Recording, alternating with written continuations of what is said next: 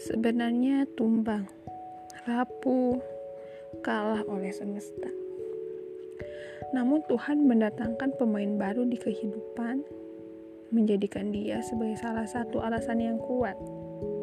Kuat untuk bertahan, melanjutkan yang hampir terselesaikan.